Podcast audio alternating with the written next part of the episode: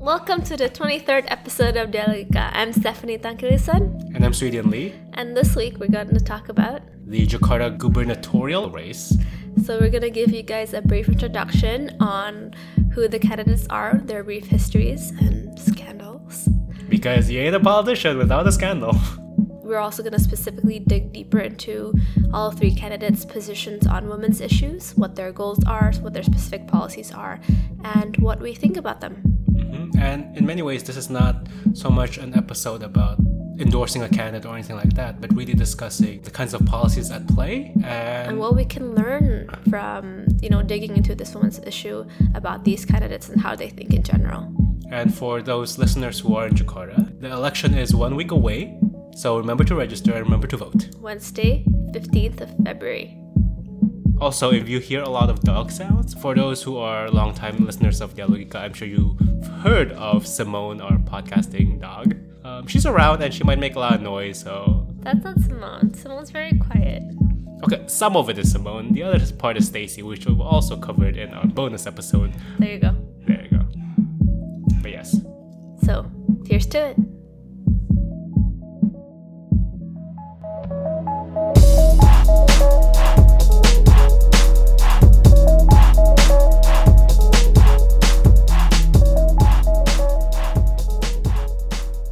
So we're going to give you a brief rundown on each gubernatorial candidate's history and context and background. starting with number one Starting with number one, uh, Agus Yudhoyono and Sylviana Murni. Agus Yudhoyono is the son of former President Yudhoyono SBY. Um, he was formerly in the Indonesian army. He served time, I think, almost 10 years in the army, serving as a part of the UN Peace Corps in the Middle East. I think a lot of generals said that he had a promising career in the army if he continued. Yeah. But in order to run for the governor seat, he had to quit. Yeah. So that was. Now he's unemployed. so technically, he's unemployed. He's true. unemployed. um, he went to he went to Harvard Kennedy School of Government, where he studied public policy. And because he is young, it's often said that he picked his vice governor candidate Sylviana Murni, a woman who's a She's a career bureaucrat. Like, she's a career bureaucrat, um, to become his vice governor candidate. she has over 30 years of experience in city government in Jakarta. So she's been through many cycles of governors. Yeah. And I think Sylviana's biggest position was she was the wali kota or mayor of central Jakarta. So she has worked under Ahok. Yes. Um, a little bit of controversy in Sylviana Murni as she was investigated for a corruption case in building a mosque, which has not been fully investigated, and for use of state funds for donation for Pramuka or Boy Scouts. Also misappropriating state funds. Well, city funds. Yeah. It's hard not to talk about Agus's father in the context of why he's running for this. Yeah. There has been some talks about whether or not he's being Pushed into retiring his from his army prematurely in order to fulfill his dad's post power syndrome. That's a lot of P's right there. That's good alliteration. Ah, you're welcome. And moving on to candidate two, Candidate number two, and also the incumbent ticket, um, Basuki Tjahaja Purnama, commonly known as Ahok, and Djarot. Saiful Hidayat. So, like Sylviana, Djarot has also been accused of unsavory or questionable actions regarding misappropriation of funds in the Sumber Waras hospital case. But there has not been any news or criminal allegations coming from that. So that's also unresolved, right? Yeah. People see it more over like a government oversight rather than intentional misappropriation. Well, with Sylviana, I think people think it's intentional, right? Yeah.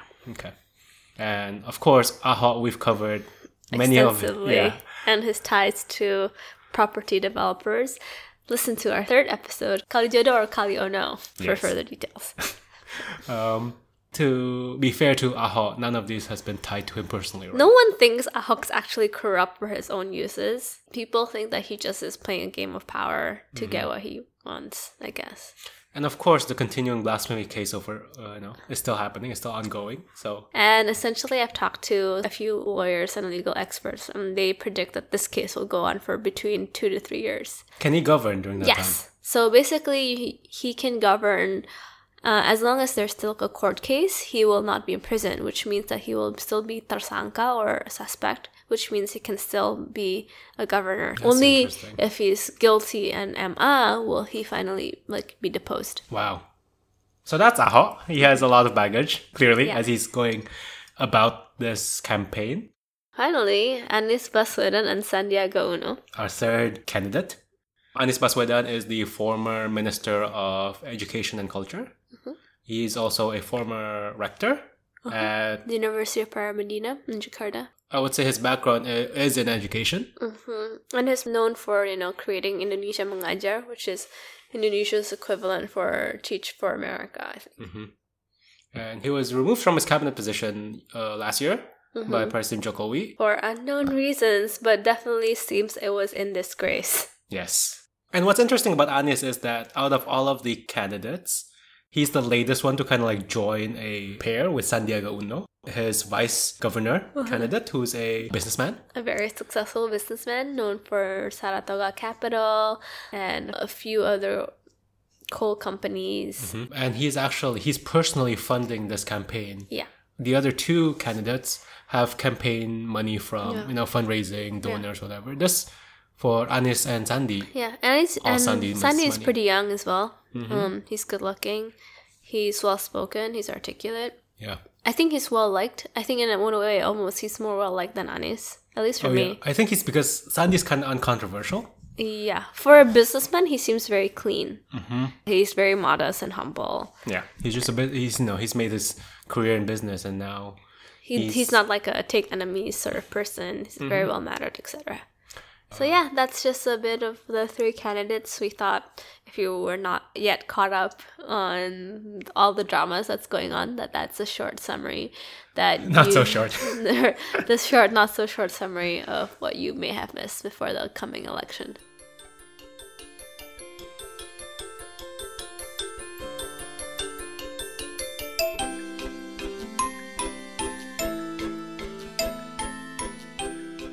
And right now, based on various polls, actually, a week before the election, nobody can really figure out who's Nobody knows.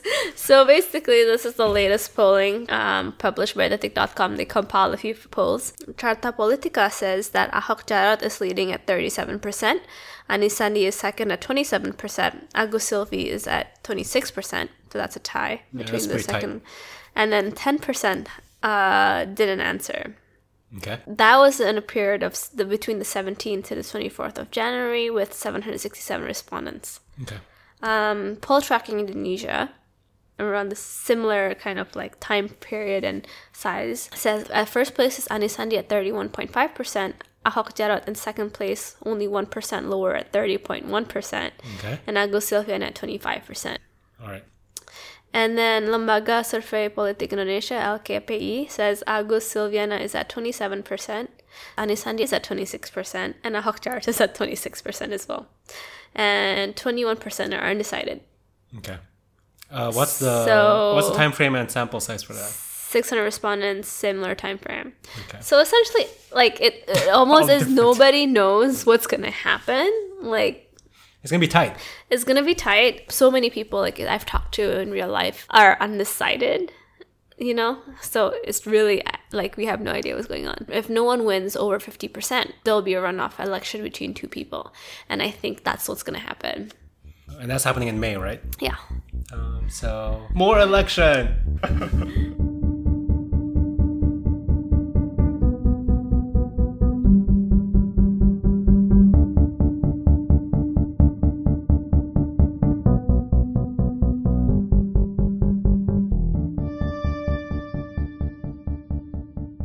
In a city where the female population is more than 50%, it's important to consider the female vote. So what we do know is what these gubernatorial candidates are actually saying regarding women policies. And by we, I mean we have to give credit to the amazing Kate Walton, who's one of the co-founders of Jakarta Feminist Discussion Group. And our good friend of the podcast who is writing this piece on different gubernatorial positions on women, which will be up on pinterpolitik.com. Self plug for my new hustle. Thanks, Kate, for sharing with us your research and writing this piece. Yeah, I mean, we couldn't have actually done this conversation without your research because there's it's not it's not out there. Like it's it's hard to Piece together. Sweden also pieced together this for another few good hours. yeah, and even then, it's also like a lot of digging, a lot of digging. All right, we've got one ticket that has a female candidate. So Sylviana Murni, um, I just don't know a lot about her, and I, I'm just generally kind of hesitant when uh, women candidates talk about how, and I'm quoting Sylvie, who says that, um, dan saya mewakili perempuan, saya tahu kebutuhan perempuan. What she's saying is that I am a woman, I know women's needs, Mhm. and like, no. Just because you're a woman doesn't mean you know the needs of all women Mhm. among different classes and different like social needs, right? Yeah. Because like there's a lot of unwoke women out there. Does Kellyanne Conway know what what women need? Clearly not. Like No. as a woman, even you have to be educated to know about women's policies. And I haven't seen based on their platform her knowledge of women issues and women's policy at all. And what's funny, really, in a way, is that Agus is almost like overly reliant on the fact that Sylviana is a woman, Woman. to be like, oh, she'll handle the women's issues. Like Yeah. I've already chose her. That's that's my part. Yeah, like I really applaud the fact, you know, that he chose a woman candidate. That really mm-hmm. does show a kind of like commitment to the issue. And if anything, Agus seems to, you know, really respect women and a woman's role in not just the family but workplace. He's very comfortable with, you know, wearing his daughter's Hello Kitty's backpack and all these different things. So he's definitely comfortable with his masculinity and comfortable with letting his wife do whatever.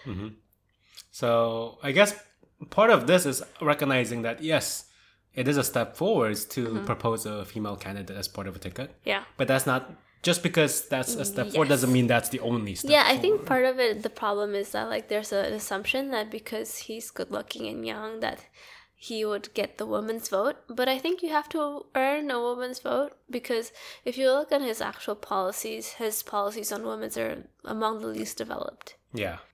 What do you think is their most promising policy? Um. None. Okay. Well, here's the thing, right? With, with Agus and Sylvie, after much research, they haven't actually released a lot of detailed program plans mm-hmm. for what they're proposing. Mm-hmm. They have this long, like, a 40 chapter vision and mission statement Yeah. in which they list down, like, you know, uh, what is a fair Jakarta like, what is a friendly Jakarta is like, and they list down what they want to do. Mm-hmm. But it's all bullet points. It's like prevent violence against women and children. That's one bullet point. I don't know what else they want to, you know. How are they going to do that? right? Yeah. So that's what I found frustrating in terms of researching what their ticket stance is. You're just angry issues. you can't find it. Yeah. Also, they have the worst campaign website out of the three, and so I spent a lot of time on the website, and I'm fairly frustrated at how badly it's designed. Graphic designer Swedian is angry. But what's interesting though is that in terms of campaign rhetoric, I would say they're the ones who are actively speaking to women, uh, whether mothers Yeah. or socialites or whatever, trying to get their vote. I think Yeah. partially because The messaging is clear that they want women's vote, but I think it's just the particulars are not there. mm-hmm, But they're definitely the ones, as you know, thinking about or having the good intention to have a woman-friendly policy or a government ahead in the time to come. yeah, and maybe you know if they were elected, They would develop that policy. Uh, but certainly, as of this moment, if we're just looking at the evidence of what they're outlining, we, we don't really see a lot of stuff, you know? Yeah. They, I mean, they've said really good things about wanting to empower women, that women are the backbone of Jakarta society, but that's campaign speech, right? Like, that's all rhetoric. Mm-hmm. I would say that one of the things that Sylvie has pointed out that they mm-hmm. want to do specifically is creating a crisis center Yeah. for victims of domestic violence and sexual abuse, and also establishing uh, rehab programs for victims as well as I think perpetrators mm-hmm. via counseling. But as our wonderful friend Kate has pointed out, there's already a crisis center uh, Yeah. in Jakarta, so this wouldn't be anything groundbreaking. So that's unfortunately that's what Agus and Sylvie is all about. I wish we can go into more detail about like if is there anything to dig through, but that's pretty much it. Eh, okay. so shall I move on to Ahok? Yeah. So Ahok, right? Ahok and Djarot, they've had the advantage of two years of governance, Yep. and a lot of their campaign promises are just like we've we'll done it. continue it. We'll increase this. Right. So some of the successful policies they've implemented Yeah. is the Transjakarta buses, the female-only Transjakarta buses, Mm-hmm. um, in order to prevent sexual harassment in public transportation. Which we have some like mixed feelings about. I think it's a practical solution to have female-only buses, but I, I don't think it's the. It's not teaching men to like behave and actually be decent human beings. In fact, one of the additional policies is that they're gonna change the configuration of the seats. Yeah. So they're all facing forwards. So it's like you can if anybody you know touches anybody, you can see them do it. Oh. And I'm like, why would you change the seat and not the mindset? You know. Yeah. It's like I'm just afraid that, you know, if someone if it's full and then someone a woman chooses not to use the female only carriage and then she uses the mixed sex carriage and then she gets harassed, people blame her for like why didn't she just use the female only carriage? yeah. Mm, because I expected men to be decent human beings who respected my personal boundaries of like bodily autonomy. Turns out that's not part of the policy uh, solution. So it is definitely it feels a little bit like a stopgap solution. Yeah. What I felt like with Ahwan Jarot is that you know they have the benefit of being the incumbent, right? So Yeah. they can point to these things they've done and be like, "Look at our evidence." But there are a lot of practical solutions. But I still feel like, as somebody who cares about women's issues, it's not necessarily getting to the core of Mm-hmm. They what. don't have a vision. They don't have like an overarching like revolusi mental or mental revolution that they want to do in order to make women feel safer and better cared for in Indonesia. They they don't want to change mindset. They just want to like. I feel like it's more like stopgap solutions. you just see a problem and they're like, Yeah. "Oh, wait, let's find a solution which is, for it." Which is not bad, but it's just like uninspiring. It's sort of like, oh, just throw more money at the problem, you know, instead of like changing men's attitudes or mindset towards mm-hmm. sexual assault, sexual abuse. Like, I mean, cool if they have this, but they also need to be an active participant in campaigns against sexual assault and violence. I think that would make these policies a lot more powerful hmm like if they do this but also you know start a campaign against violence against women Yeah. Um, another i think one of the really cool thing is the uh, free cervical cancer vaccines that they've done to mhm. 75000 school children so what this does is essentially preventing hpv from mutating to become cervical cancer so actually what it does is like you can't get the cervical cancer unless you have hpv human papillomavirus which 60% of adults have it anyway. Actually it's like the flu for people who have sex. And like most of like the time It's like the flu for people who have sex. yeah like it's most of the time people have it Mm-hmm. and but you can detect it in men. So i think it's really cool that they've done that. Hmm Especially um, since the vaccines are actually quite expensive. I think one Yeah. vaccine is like 750,000 rupiah, which is about like 60, 70 bucks. jeez And for, you know, low middle income families, that's a lot of money. yeah And in addition to these things that they've already provided as the incumbent administration, they're also proposing a couple of new ideas, including creating clinics mm-hmm. at the market. Mm. Because uh, Al himself has said that a lot of mothers, especially low income mothers, they, spend time pasar. Yeah, they spend a lot of time in the markets and they don't have time to go to puskesmas clinics. Mm-hmm. that's Or hospitals. idea. that's a really good idea. I like mm-hmm. that a lot So Anies and Sandy, I think we they found have, it very surprising in doing this research uh, how well developed their policies are Mhm, especially for towards women. they are the ones with pretty interesting economic solutions for women. So they have this credit Usaha Perempuan Mandiri or Independent Women's Business Credit, where they want to give greater access and support for women entrepreneurs in order to, you know, provide for themselves and create businesses. And I think this is part of OK OCE, which is they love banding this uh, idea. Okay, around. OCE. It's so catchy, right? It's not. No, it's not. it stands for one kecamatan, one center for entrepreneurship.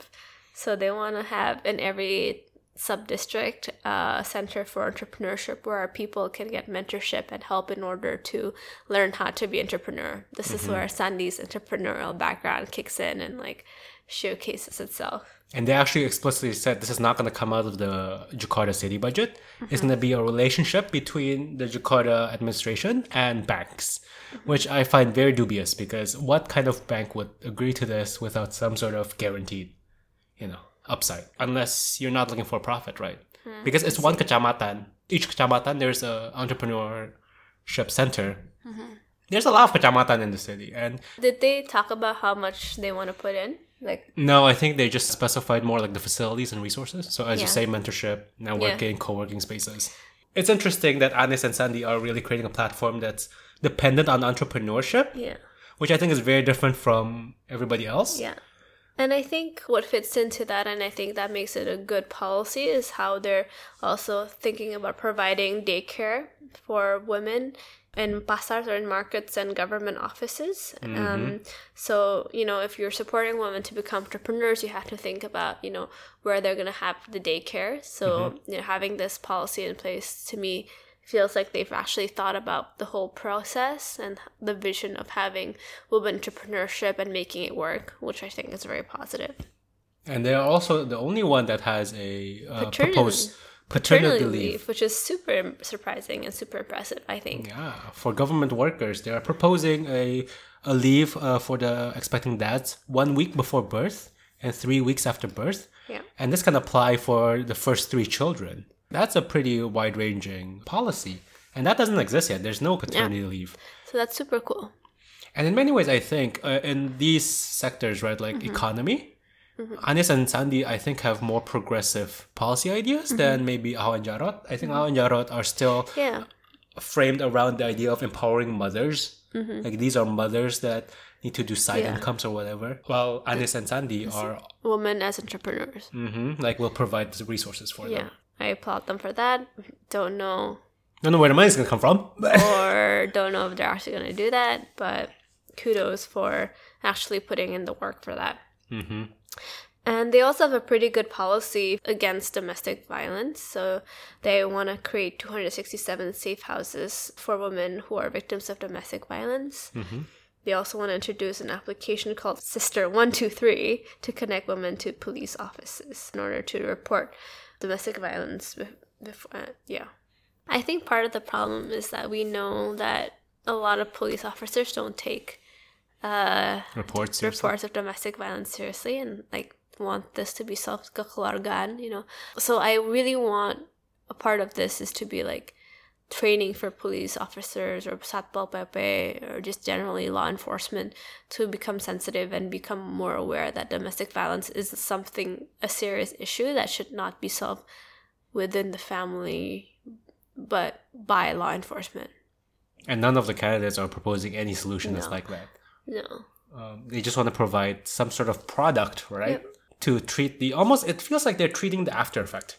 Yeah. They don't want to nip the problem in the bud in terms of educating people that domestic violence is not a taboo topic. Yeah. Um, So essentially, there's just so much to work on and so much to be woke on.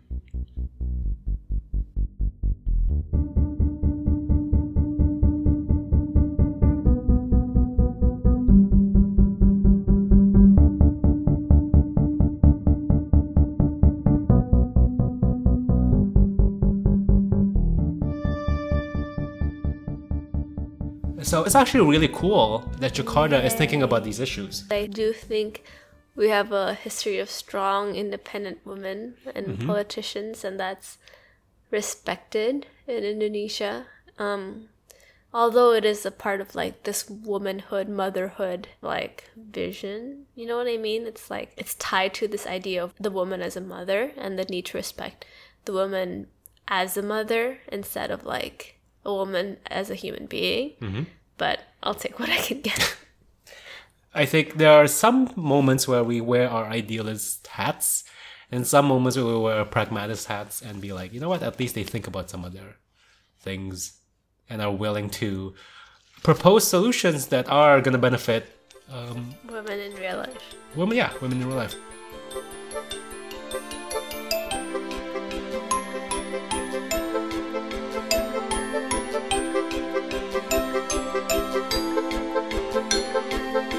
I hope that in discussing about these issues for our listeners who are Jakarta citizens and residents and uh, have the ability to vote, that you guys will have gained an insight into where each candidate stands on women's issues, and that will help inform you.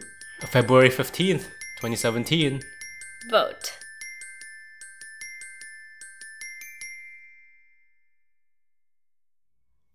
Thank you so much for listening to us this week. Uh, we hope you kind of took away something from it. As always, um, music credits to Jazzart, Ryan Little, and Broke for Free. And if you haven't followed us on YouTube, um, our latest channel, uh, you should definitely follow Yeah, us. we're also still going to be on SoundCloud, but we want to uh, highlight YouTube a bit more. And also, it's a lot easier, I guess, to listen on YouTube than Yeah. say like open up SoundCloud or you know go into iTunes and download the podcast. So we're trying to make it easier for you guys to To uh, listen. to enjoy the episodes. Yeah. And once again, we always, always really want feedback. So email us at dialogicapodcast at gmail.com or send us a Facebook message or comment on YouTube. And as always, uh, we'll have resources and links at our website, dialogica.id. And Thanks so much for listening. Bye.